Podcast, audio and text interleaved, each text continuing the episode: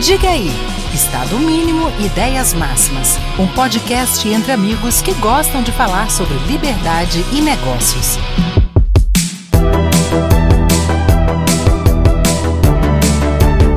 Fala galera, diga aí, bom dia, boa tarde, boa noite. Ó, tô aqui com dois caras que já passaram por aqui, tá? Roberto, acho que você tá vindo pro terceiro episódio, é isso? Com, com a gente? Sim, é, o terceiro episódio. Terceiro episódio. É uma felicidade isso, né? Pô, a felicidade é nossa aqui. E estamos aqui então com Roberto Racheski e com Bruno Garchagen, cientista político. Brunão, você tá pela segunda vez e eu não sei se você sabe, mas você é o nosso recordista de downloads de episódios no Diga aí. Olha só, maravilha. Pois é. Tamo junto. Pois Mas é, uma conversa boa aqui. Pois é, e, e eu até tava comentando com a galera do Líderes que eu ia reunir vocês dois, e a galera falou assim: porra, reunir um time, um time, um time de Copa do Mundo aí para poder falar sobre esse tema. Que hoje é, eu convidei vocês pra gente poder falar sobre a democracia e suas falhas, né? Antes da gente entrar no, no tema propriamente dito, agradecer a todo mundo que tá ouvindo, lembrar de curtir, compartilhar, enfim, criticar positivo, negativamente, não tem problema, estamos aqui para isso. Agradecimento especial à Apex Partners, nosso parceiro, que ajuda a disseminar bons conteúdos. E vamos lá. Democracia e suas falhas. Por que que eu quis gravar esse episódio com vocês, uh, meus amigos?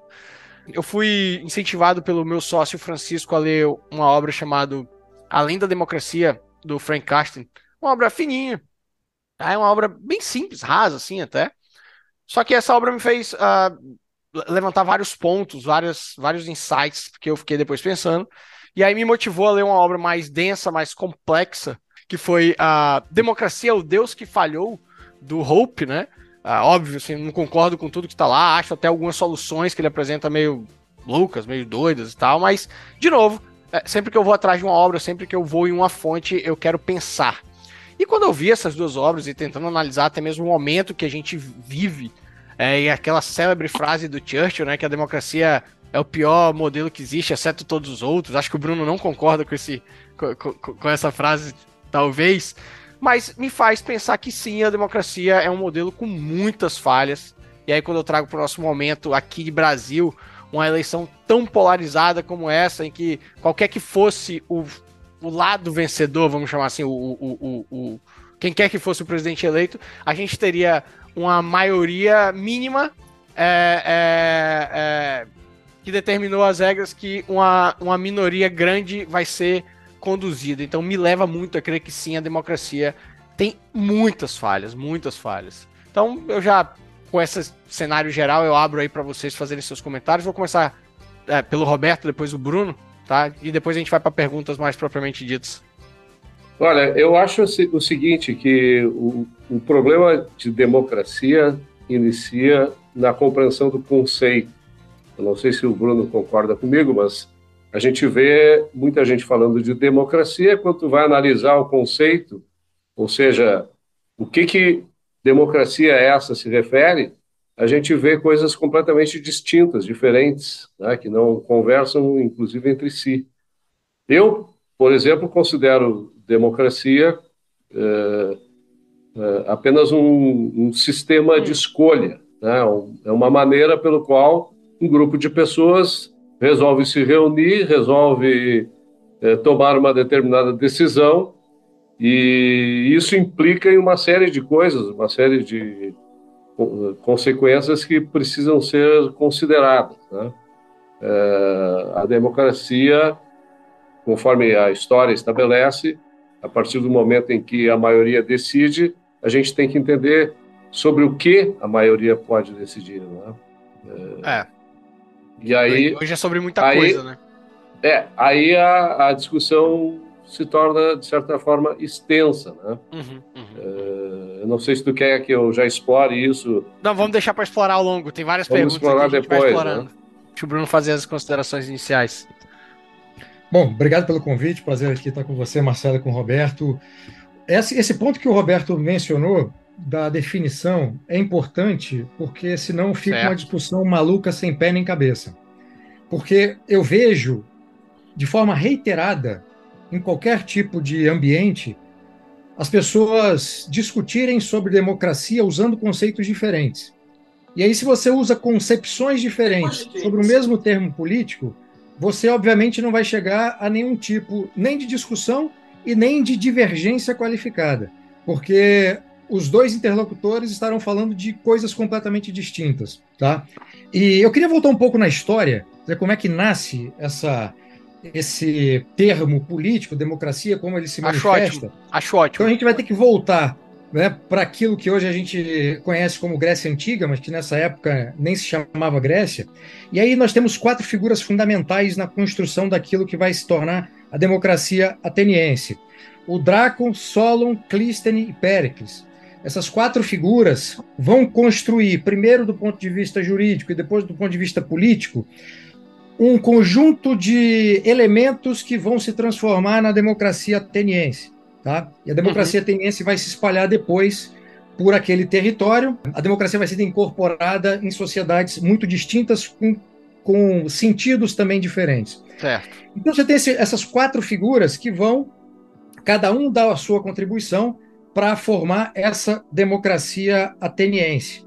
E é, o próprio termo democracia é engraçado porque quando, quando Clístenes e Péricles vão propor um arranjo político para a resolução de conflitos, conflitos esses que foram, primeiro, estabelecidos entre a aristocracia formada pelos eupátridas e toda a classe basicamente formada de comerciantes, importadores e exportadores que viviam no litoral, chamado de demiurgos. E depois entra uma nova, um novo grupo, quer dizer, entra um uhum. outro grupo, um terceiro grupo nessa disputa política dos é, geórgos. Então, a democracia, no início, ela é criada como um arranjo político pra, para que, quando um desses, quando um representante desses grupos ascendesse ao poder, esse representante não ficasse apenas adotando medidas que favorecesse o seu grupo. Ok. Então a ideia primeira foi é, dividir a, a, o mapa em demos, que eram territórios. Esses demos passaram a ter representantes e esses representantes iam para a Assembleia para defender as suas demandas e também disputar o poder para eventualmente é, ser a, a, voz representativa do todo. Né? Mas aí a gente já tem um outro tipo de modelo. Esse representante ele não está mais representando somente o seu grupo. Okay. Ele está no fundo representando é, todo mundo. Então a democracia ela começa é, a partir desse trabalho do Drácon, do Solo, do Clístenes e do Péricles, para é, solucionar e compor conflitos dos representantes das demos, que eram tribos, Ok. e, esse, e esses grupos, né, dos eupátridas, dos demiurgos e dos geórgos, é, criaram partidos, partido da montanha, partido da costa e partido da planície. Né? Cada uhum. um cada um tipo desse representava aquilo que economicamente esses grupos eram.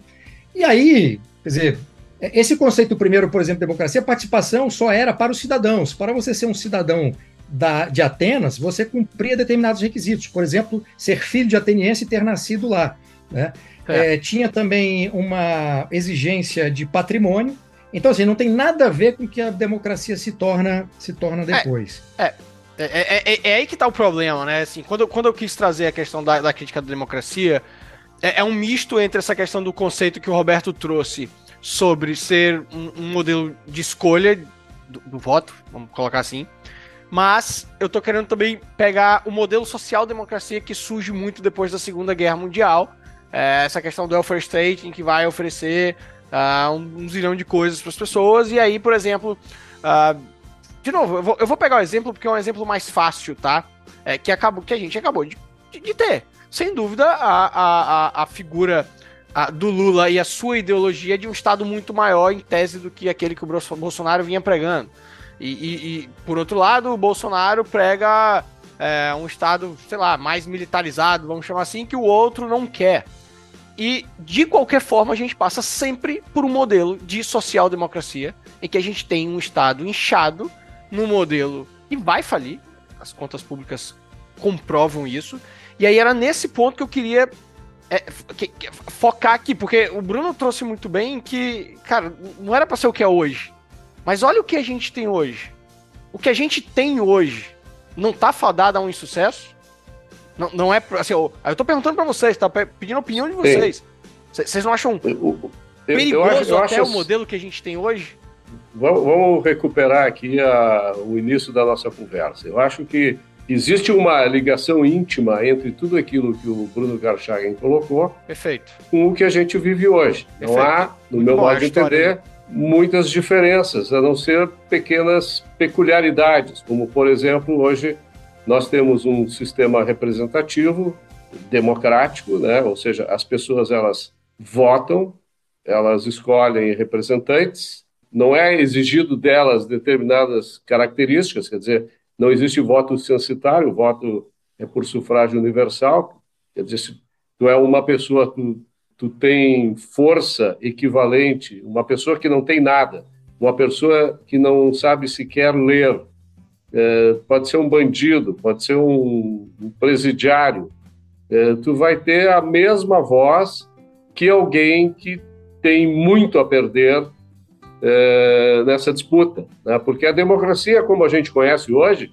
uma, uma disputa de escolhas, é uma falácia, tá? Porque a partir do momento em que a maioria decide e impõe à minoria aquilo que ela decidiu, o, as escolhas elas são suprimidas, de fato, né? Quer dizer, Sim. se a maioria me obriga a fazer algo que eu discordo, e se eu não fizer, eu vou ser é, obrigado a fazer aquilo por coerção, né, através do uso da força do Estado, certo. então simplesmente é suprimida a questão da escolha. O fato de eu, de eu concordar com, com a regra do jogo significa apenas dizer que é o seguinte, que a partir de um determinado momento eu concordo que eu não terei mais escolha a respeito das coisas, né? que eu vou ter que agir em contradição ou em contrariedade àquilo que eu acredito que deveria ser o certo, o moral, o ético, etc.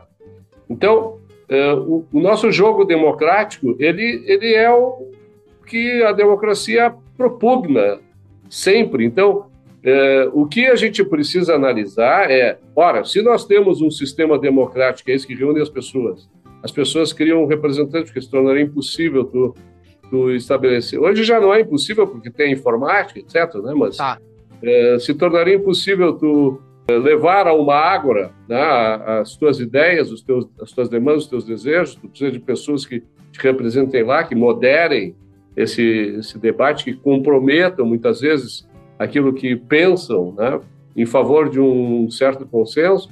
Se nós temos isso assim e se isso gera contradições né, como essas, quer dizer, ora, um sistema de escolha que proíbe as escolhas é uma contradição. Então, uh, esse, esse sistema, no meu modo de entender, ele é necessariamente fadado ao fracasso.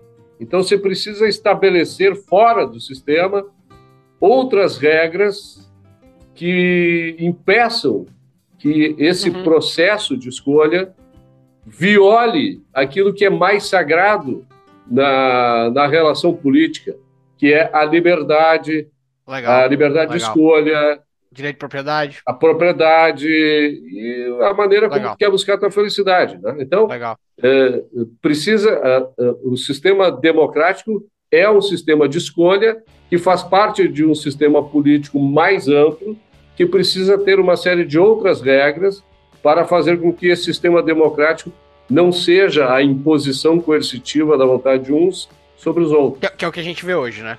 É o que a gente vê hoje. É. Gostei. Quer, quer comentar, Bruno? Eu acho que tem um, ponto, um, um ponto. Quer dizer, um, a gente tem que dar um passo atrás, porque assim, na Atenas, na democracia ateniense, a democracia era uma espécie de forma de governo.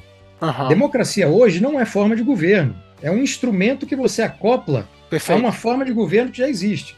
Hoje eu não, sei, eu não saberia dizer qual o país que se denomina uma democracia. Estados como, Unidos como forma são uma de república. Governo. Como forma de governo, você está falando? Forma de governo. Okay. Demo é, Estados Unidos são uma, democra são uma república. E explica pra gente, Brasil, Bruno, isso que você falou, pra república. gente, pra, pra é. ficar bem claro. Explica pra gente esse, esse, conceito de forma de governo e o sistema que era lá em Atenas. É, vai, vai ser bom, é importante. Diferencia Sim. pra gente, que, que ajuda a entender o raciocínio. A forma, as duas formas de governo que foram duradouras ao longo da história e que permaneceram até hoje são a república e a monarquia. Ok. Então, a forma de governo estrutura quais são as instituições e a maneira como essas instituições vão funcionar para estabelecer uma ordem política. Né? No caso da, da República, pode ser na sua forma parlamentar, pode tá. ser semipresidencialismo, pode ser presidencialismo. Okay. No caso da monarquia, vai ser sempre parlamentarismo. Okay. Não tem como ter presidencialismo monárquico. Eu, pelo okay. menos, não conheço essa forma. É, pode, pode ser monarquia absolutista também, né? Não tem parlamento. É, não, eu tô, eu tô falando as que sobreviveram, né? Quer dizer, ah, é, historicamente, Legal. nós temos três tipos de monarquia. A primeira, que é a tradicional, é o, é o, primeiro, é o primeiro exemplo de monarquia, que podia ser eletiva, ou seja, o monarca era eleito, podia ser hereditário. Então você tinha duas formas de escolha do monarca. Depois veio a, a monarquia absoluta, que não tem absolutamente nada a ver com o que a gente conhece hoje ou aprende de, de, de, monarquia absoluta. Quer dizer, a monarquia absoluta, o rei absolutista tinha menos poder que um presidente da república de muitos países hoje, e até a Suprema Corte, por exemplo. E nós temos depois a experiência da monarquia parlamentar, que é essa que acabou sobrevivendo é, até hoje.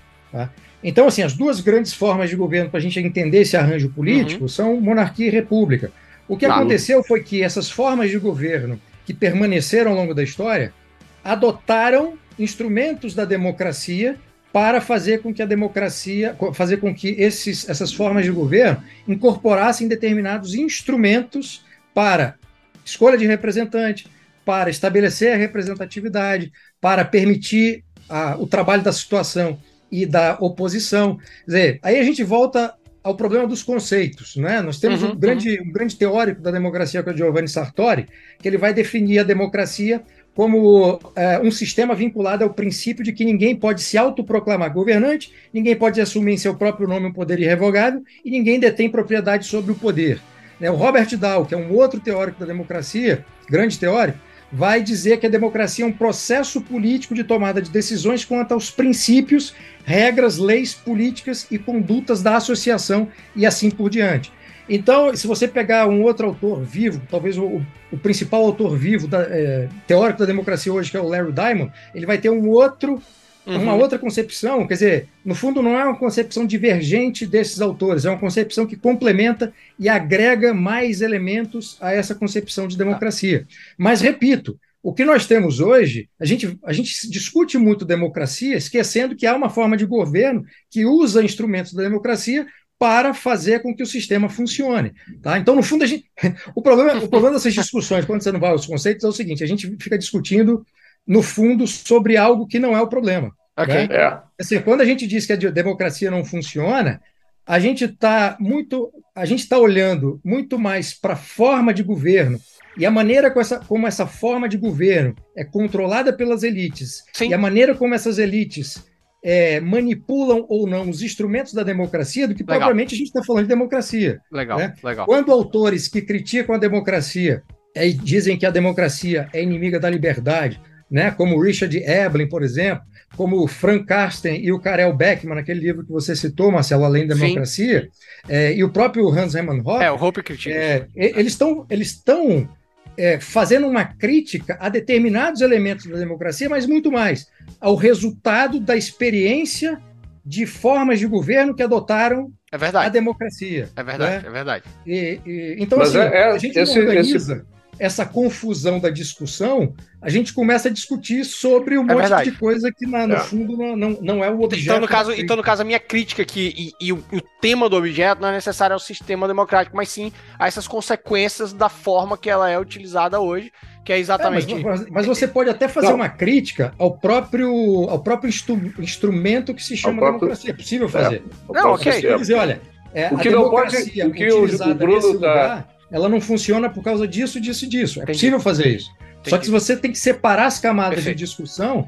para chegar às origens do problema. É, exatamente isso que eu estava provocando aqui, o Bruno colocou muito bem, que é o seguinte, a gente não pode confundir democracia com o sistema de governo.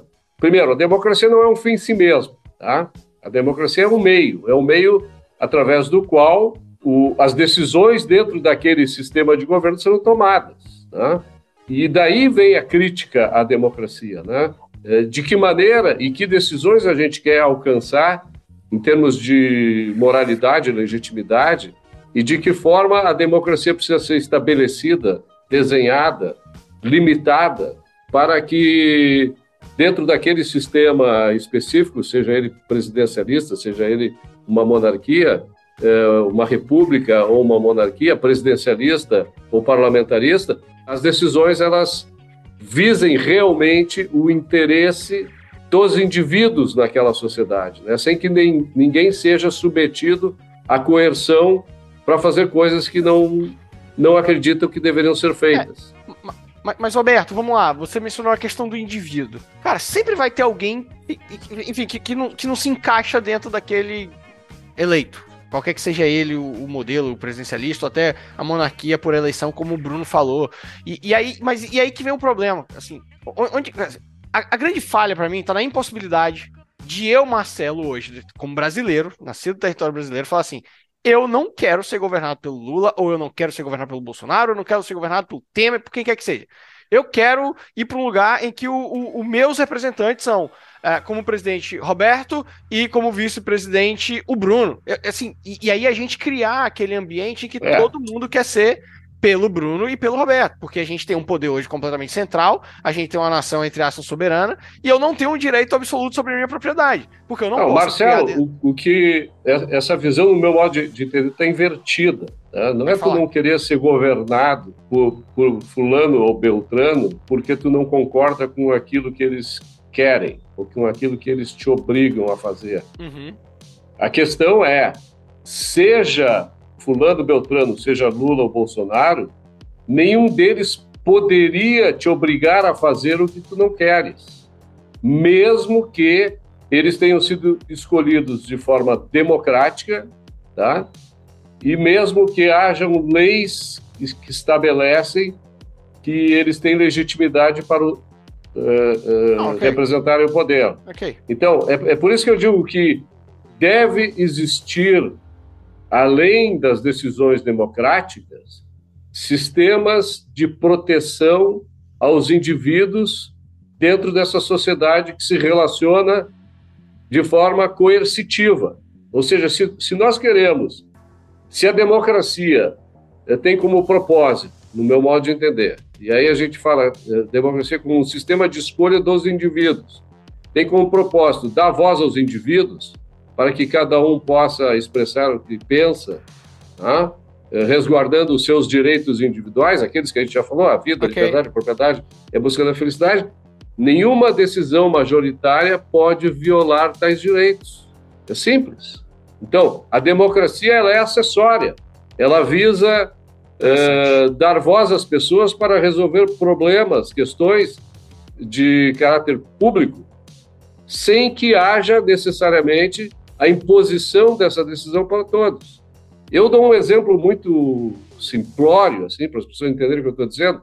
Por exemplo, se nós três aqui resolvemos que nós vamos, depois do podcast, se fosse possível, ir a um restaurante, vocês dois podem escolher o restaurante e eu posso dizer, não, nesse restaurante eu não vou, vou almoçar em casa.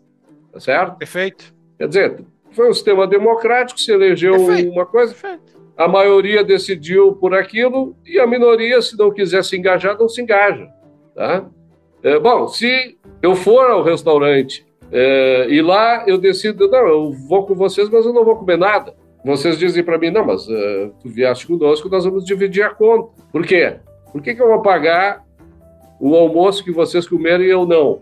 Ou então a gente decide diferente. O Bruno, que é o, o cara aqui com o maior uh, patrimônio entre nós três aqui, né?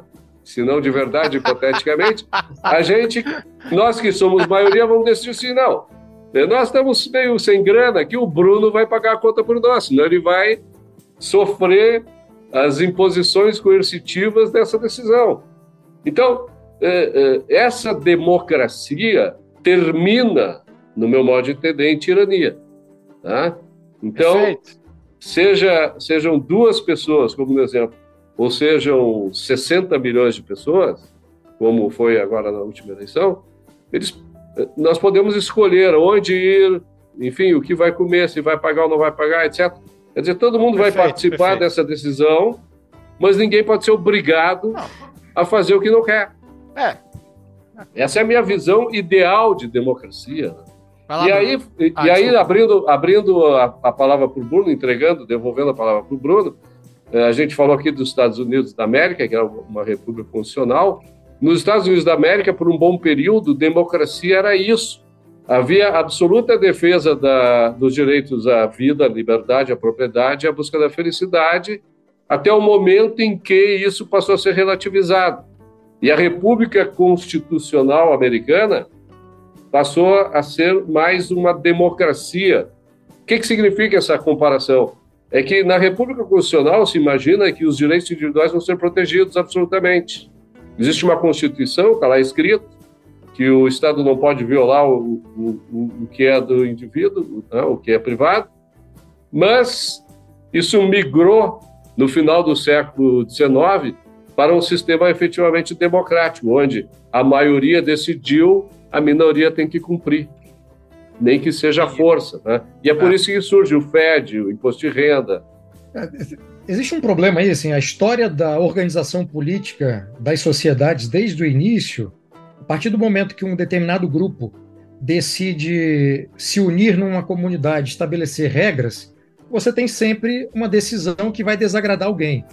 Então, essa ideia de que eu consigo viver a minha vida livremente, independente da comunidade onde eu vivo, e eu não vou ser coagido de alguma forma se eu discordar do resto do grupo, isso nunca existiu na história da humanidade. Mas não seria é, interessante é, se você tivesse o direito de votar com os pés? Por exemplo, se a gente fosse um federalismo real, vamos supor, vamos pegar os modelos que hoje existem, um federalismo real tal qual o americano, uh, principalmente de algumas décadas atrás, como o Roberto falou. A partir do momento que eu aceito as regras, sei lá, do estado da Califórnia, como você também. E aí, pegando o seu, o seu exemplo, Bruno, em que ali eu parei de aceitar as regras. Pô, então agora eu vou pegar, vou pro Texas. Em, em, que a gente teria regras completamente diferentes. Que hoje, por exemplo, isso não existe no Brasil. Independentemente do estado onde eu esteja, eu estou sujeito literalmente às mesmas regras. Principalmente em termos de liberdade, propriedade, vida e busca de felicidade. Sim, Será todos que... os americanos estão sujeitos à lei federal e às decisões da Suprema Corte. Perfeito, recentemente mas... teve a, uma mudança de compreensão da, da Suprema é, Corte em relação foi. ao aborto. Aborto. E sim. aí liberou para que os estados decidissem, ratificando a posição federalista americana. Mas assim, a própria discussão sobre se os Estados Unidos seriam, como país formado pelas 13 colônias, uma federação ou não, okay. foi objeto de discussão entre os federalistas e os antifederalistas. É. E os antifederalistas tiveram que se submeter aos federalistas. Então, assim, é. essa coisa de que você vive num lugar que não há uma organização política, uma sociedade em que há organização política, isso não existe, cara. Você só vai conseguir ter essa liberdade que você, que você é, acredita que é possível, Marcelo, se você comprar uma ilha e viver nessa ilha sem qualquer tipo de interferência. E, e, e nem assim eu vou conseguir, né, para ser sincero, porque. Não, mas aí estado... não existe um processo político. Bruno. Aí não existe um processo político. Você vivendo numa ilha isolada, não, não há um processo político. Mas a situação de um processo político não tem mais gente. Do, tá, a partir do momento em que você tem uma tá organização tá política, esse tipo de liberdade absoluta, ela deixa de existir. Você, não, em algum momento, a sua aspiração, seja por tá. liberdade ou por qualquer outra coisa, ela vai ser incorporada. Perfeito. Em outros momentos, não. Agora, tem um negócio assim: você pode criar um sistema super elaborado para impedir decisões é, autoritárias ou decisões que prejudiquem em demasia aquele grupo da população que foi vencido né, numa disputa com um, um outro grupo. É, quer dizer, a história vai passando e as pessoas que têm essa sede por violar a liberdade dos outros ou de tentar submeter uma parcela da população aquilo que ela acredita, essas pessoas trabalham de forma incansável para aparelhar os instrumentos estatais, dizer, as, as instituições, e para mudar a lei. Então, a história disso que a gente é, chama de Estado moderno é a história de expansão desse Estado, justamente sem dúvida, disso, sem dúvida, né? sem dúvida, sem dúvida. Então, assim, os, o, o, a gente também não pode falar de formas abstratas. Instituições políticas, formas de governo, instrumentos como democracia são neutros. O que okay. vai dizer se aquilo vai ter consequências negativas e positivas são as pessoas que estão ali com algum algum poder, seja um poder maior ou menor. E aí tem um problema que, que, que tem que ser resolvido em qualquer sociedade, é que tipo de cultura política você tem no dia a dia, que aquilo depois vai ser, vai ser o reflexo, aquela cultura política da sociedade vai se refletir nas instituições políticas. Quanto mais autoritária for uma cultura política no seio da sociedade, mais autoritário será às instituições políticas ocupadas por pessoas que saem dentro da sociedade. Okay. Você vê uma loucura, 2022, pessoal indo para a rua pedir intervenção militar, sendo que desde o início da nossa república essa porcaria deu errado de intervenção Sim. militar. Sim. Então a gente concordo, volta à política. Ah, mas, mas ainda dois pontos, dois pontos que eu gostaria de colocar. Em primeiro lugar, a gente precisa ter, ter o seguinte entendimento: a maioria nem, não necessariamente ela visa apenas violar os direitos da minoria. Tá? Muitas vezes as decisões da, da maioria redundam na violação dos seus próprios direitos, tá? porque ou por desconhecimento ou por manipulação. Ou seja, hoje no Brasil nós tivemos aqui uma, uma eleição onde a maioria escolheu por um, um, um projeto mais intervencionista do que o outro, tá? em, em princípio. Né? Então, esse projeto intervencionista ele não vai se resumir a promover a intervenção apenas naquilo que é privado da minoria. Ele vai é, agir sobre todos os indivíduos que vivem naquela sociedade. É claro que alguns terão sim, sim, sim. privilégios e a grande maioria vai ter os seus direitos uh, violados. Né? Outra questão com relação a, a ah, o que o Bruno falou da intervenção militar, o que eu entendo aí é o seguinte, e sim, a gente sabe que as intervenções militares, elas resultam normalmente em problemas, mas também a gente sabe que as democracias ilimitadas resultam em problemas, como a gente está vendo. Quando a gente fala de governo, a gente está falando de uma coisa só, está falando de coerção. Não existe é. governo sem coerção.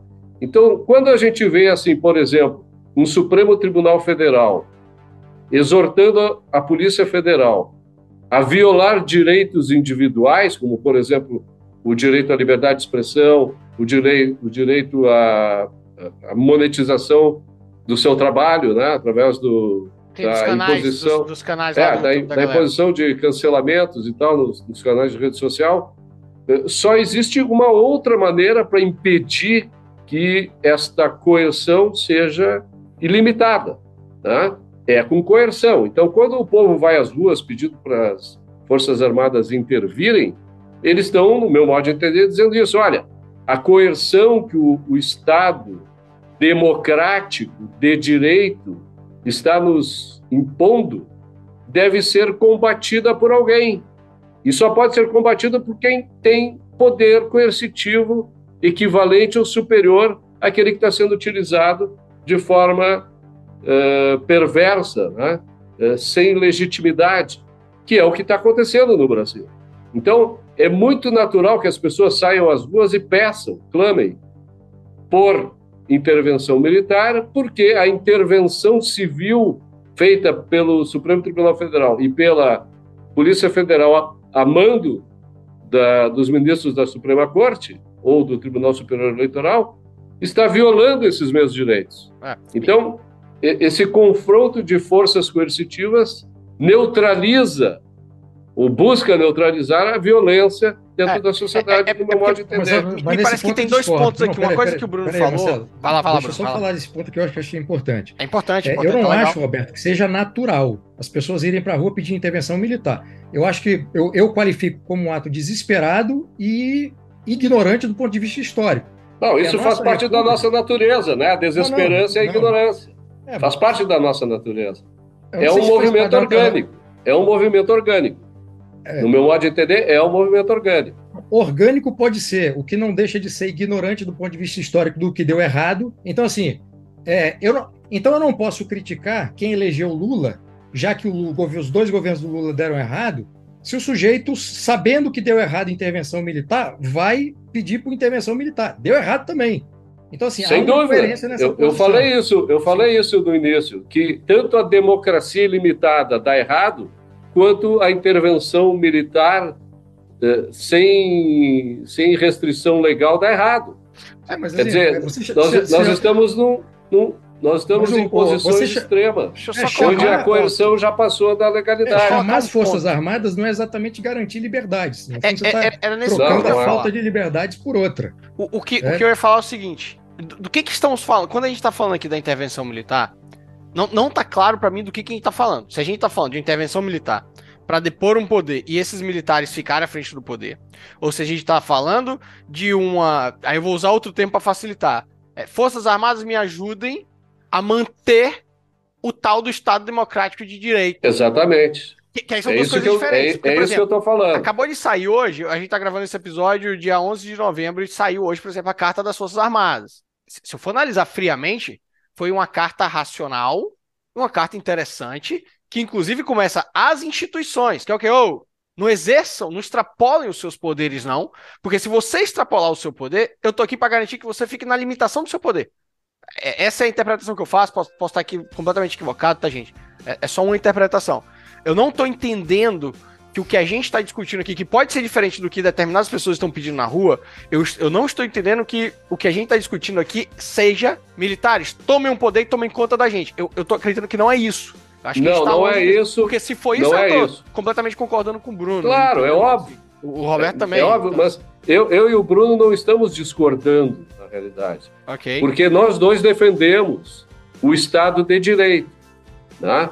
É, agora, no Brasil, nós não temos o Estado de Direito, nós temos o Estado democrático de direito. Ou seja, as cláusulas pétreas né, que estabeleceriam o Estado de Direito, elas são violadas diariamente pelo Estado democrático de direito. Nós temos um, uma, social, uma social-democracia, como você falou, né, onde o Estado de bem-estar social vige, e para que esse Estado de bem-estar social possa funcionar desta maneira, no sistema democrático, é preciso que os direitos individuais sejam violados a todo momento. Todo momento. Agora, isso é uma coisa, outra coisa é. é isso a gente já está acostumado outra, com a Constituição desde 1978. É. Outra coisa é um dos poderes, a Suprema, o Supremo Tribunal Federal e o seu braço, né, o Tribunal Superior Eleitoral, extrapolarem as limitações que têm como poder e passarem a violar eles próprios aquilo que a Constituição nos garante.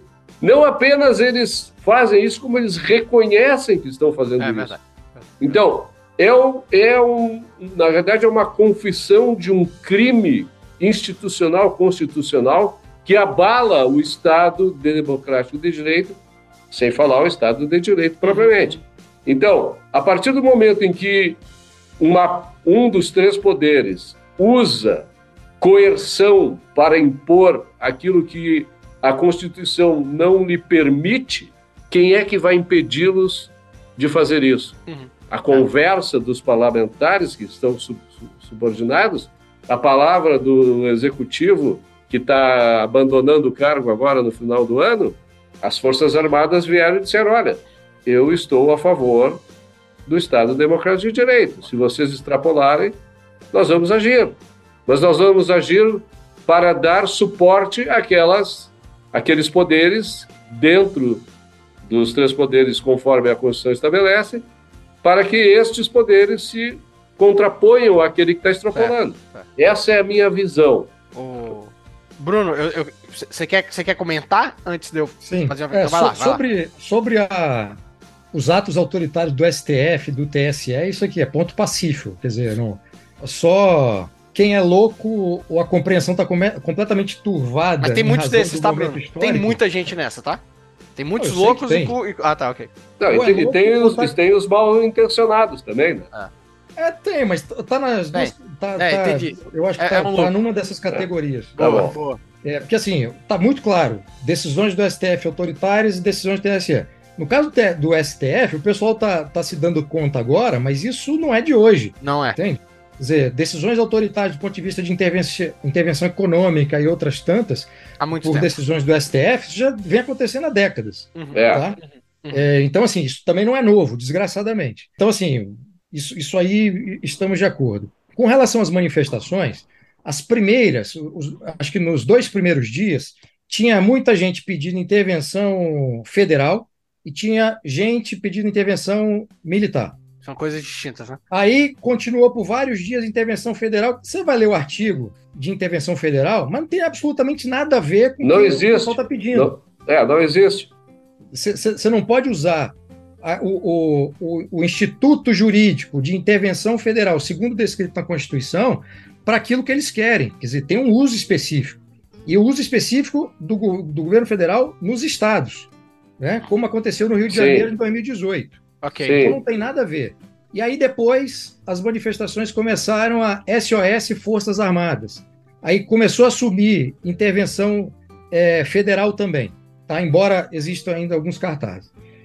Cara, é o seguinte: hum. existiu um sujeito brilhante na política brasileira, no jornalismo brasileiro, chamado Carlos Lacerda, que conhecia de política prática e política teórica muito mais do que nós três juntos e provavelmente da nossa audiência inteira. O Carlos Lacerda, junto com muita gente boa da época, achou que naquele momento histórico também poderia chamar as Forças Armadas para restabelecer a ordem e devolver o poder aos civis. Essa brincadeira durou 21 anos.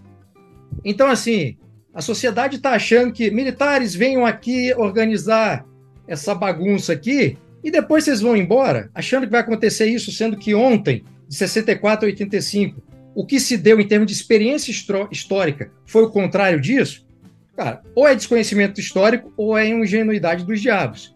Não achem que, não achem sociedade, não ache sociedade que vai chamar os militares e os militares depois não vão fazer aquilo que eles julgam é. ser a forma correta de pacificar eu, eu admito que eu tenho medo pra cacete Entende? disso aí. Eu admito. Então, eu assim, a pauta da manifestação pode até não ser militares venham, organizem isso aqui e instaurem uma ditadura. Eu acredito, claro. assim, claro. que a maioria ali não está pedindo isso, mas esse será o resultado, o resultado óbvio do ponto de vista histórico de uma sociedade que já viveu isso assim há muito pouco tempo atrás. Pouco tempo. Tá. É, é, lembra que eu falei que a democracia ela é um sistema de escolha onde o indivíduo tá, é, tem que ter os seus direitos garantidos.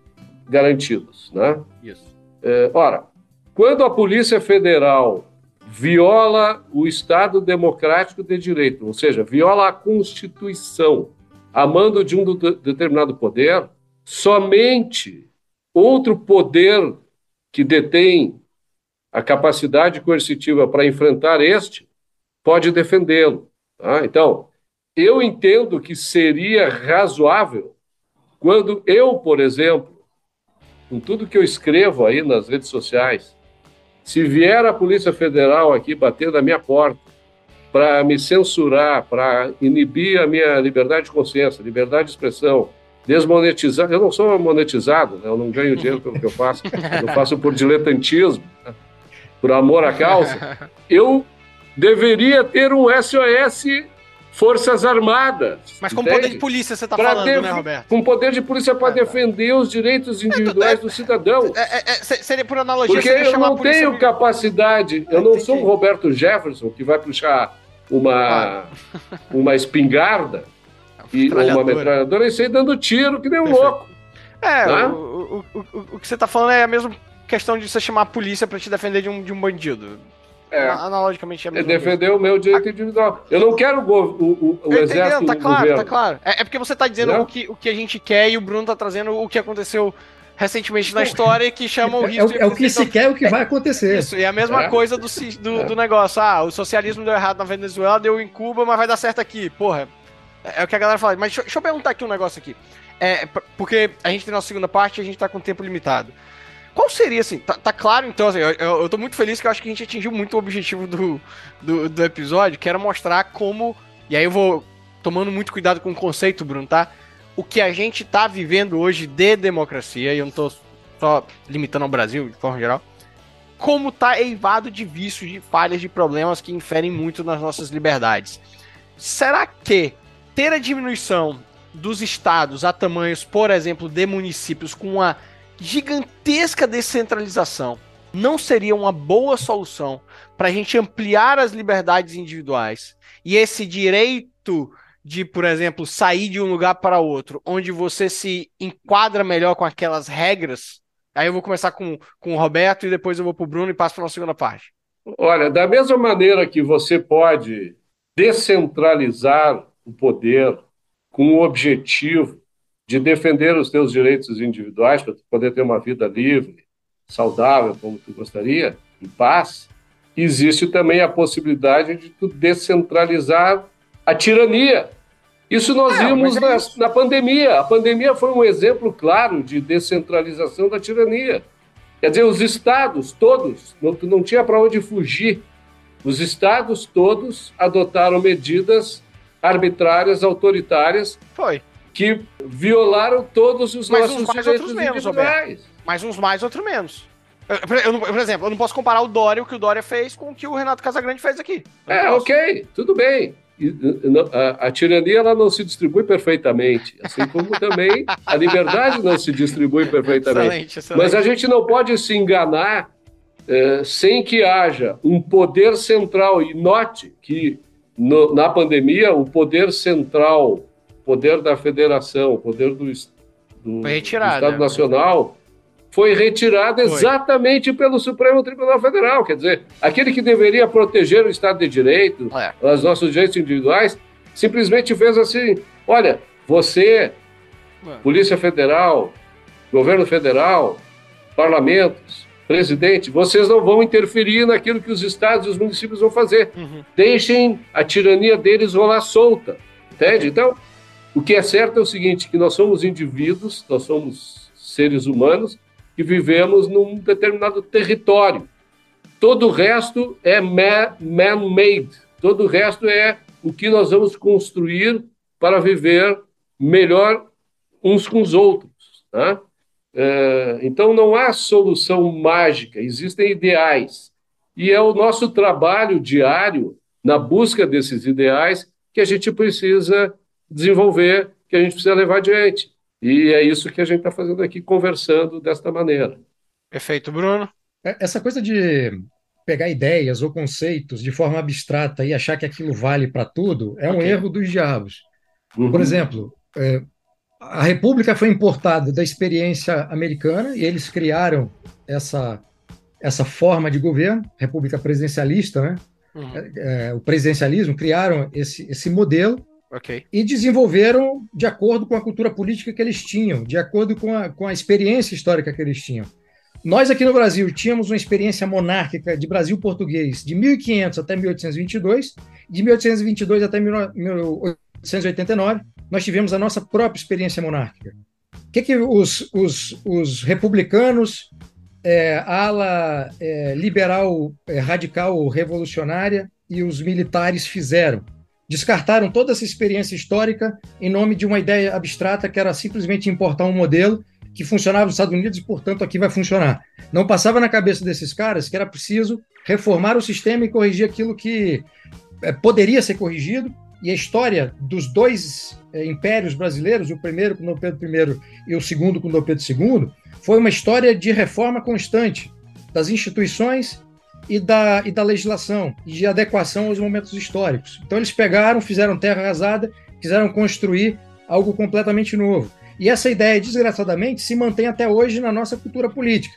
É, todos os governos e até nós, como sociedade, achamos uhum. que a uhum. gente tem que destruir tudo, é, reconstruir do zero, em vez de é, tentar corrigir aquilo que pode ser corrigido. Tá? Essa coisa do federalismo, por exemplo, é, como o Roberto falou, quer dizer, ah, é melhor o federalismo no Brasil a gente tem um momento de uma, de uma pandemia em que é, estados, usando da prerrogativa do federalismo que foi concedido pelo, pelo, pelo STF, aliás, só uma correção, o, o Roberto, o STF uhum. não proibiu que o, o, o governo federal agisse.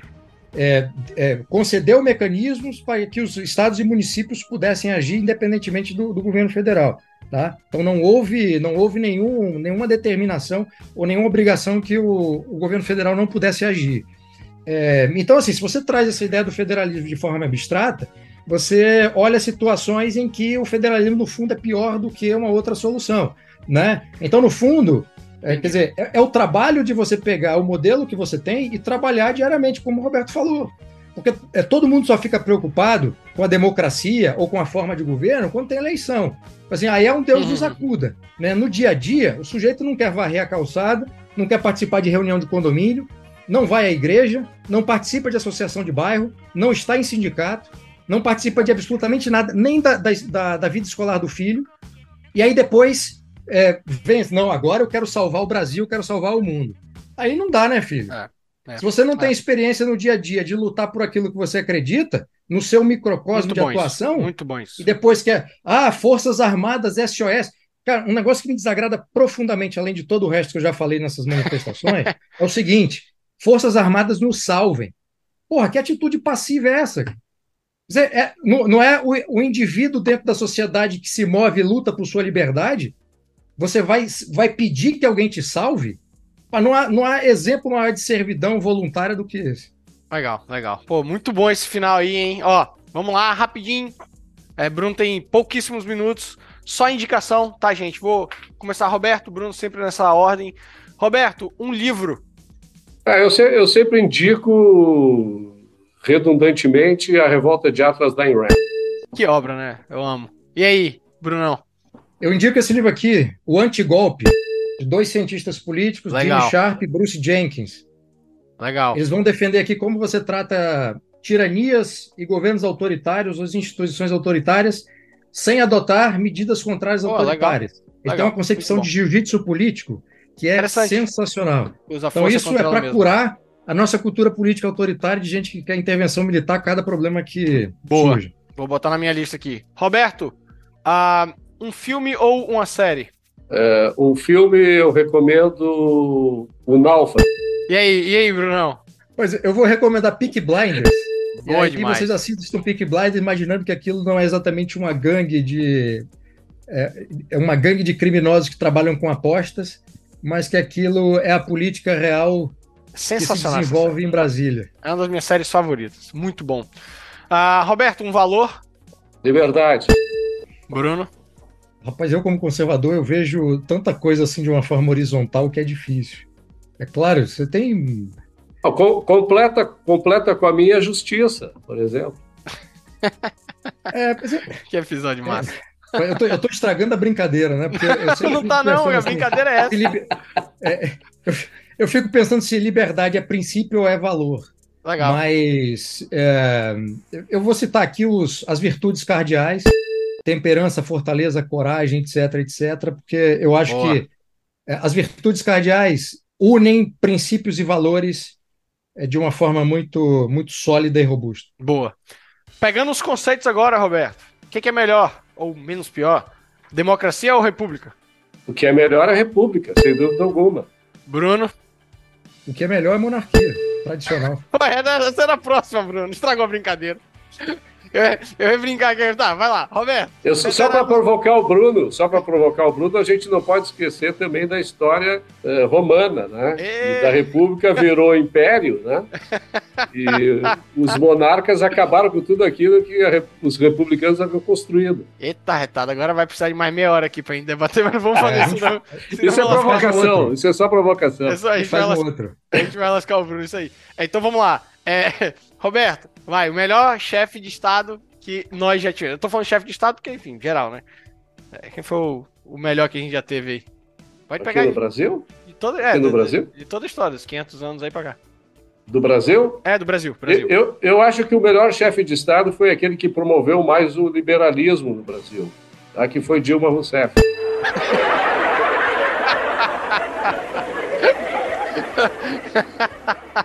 Campeão lá, de privatizações. Vai lá, Bruno. É... Se não quiser. Mas eu entendi, tá, Roberto? Eu entendi, tá? Eu entendi a brincadeira aqui. Ok. Vai não é lá, é brincadeira. Depois eu te explico por que, que eu escolhi ela. Porque é, todas as pessoas passaram a entender que é preciso a gente se proteger do governo. É, é isso, eu entendi. Por isso que eu falei que eu entendi. Eu entendi. É. E aí, Bruno? Pois é, os esquerdistas vão dizer que para eles é o governo Bolsonaro. E pra você, pra mim, o maior estadista do, da história do, do Brasil é Dom Pedro II. Dom Pedro II. E quem foi o pior, chefe, Roberto? Chefe tá, beleza. Pra acabar, o pior que a gente já teve. Pra mim é o Lula, não há a menor dúvida. Ok. Bruno? Putz, velho, isso é um concurso horroroso, hein? Porque eu vou lembrando de cada governo. É, é, é difícil. Escolhe o último. É. Escolhe o último. Cara, eu vou escolher o Lula pelo conjunto da obra, porque não é, não é que é apenas o problema do governo em si é do que ele e o partido fizeram com as instituições Legal. e com a sociedade. Legal. Exatamente. Porque, assim, pior presidente, você tem Sarney inacreditável, é. Collor inacreditável. Verdade. Mas pelo conjunto da obra, acho que o Lula. Legal. Meus amigos, cara, Muito obrigado. Foi massa demais. Foi muito massa mesmo. Teve uma hora que eu falei assim, rapaz, tô, meio, tô no meio de um debate aqui. Isso, isso, é isso que eu digo aí, tá? Gente, obrigado demais, Brunão. Você tá corrido aí, Roberto. Sempre aqui com a gente. Valeu, obrigado. meus amigos. Brunão, parabéns pela filha, né? É, obrigado, parabéns. Roberto. Pai recente, né? Muito Legal. obrigado. É isso. Legal. Marcelo, obrigado pelo convite. É sempre Pô. uma alegria conversar com o Roberto, porque obrigado demais. a gente sempre a, a, gente consegue discordar de uma forma muito franca, honesta, sem abrir mão do que a gente acredita, de forma muito respeitosa e termina a conversa rindo. Pois é, é muito aí. bom. Excelente. Gente, muito obrigado. Valeu, galera. Diga aí. Um abraço, Valeu, pessoal, pessoal da PEX. Valeu.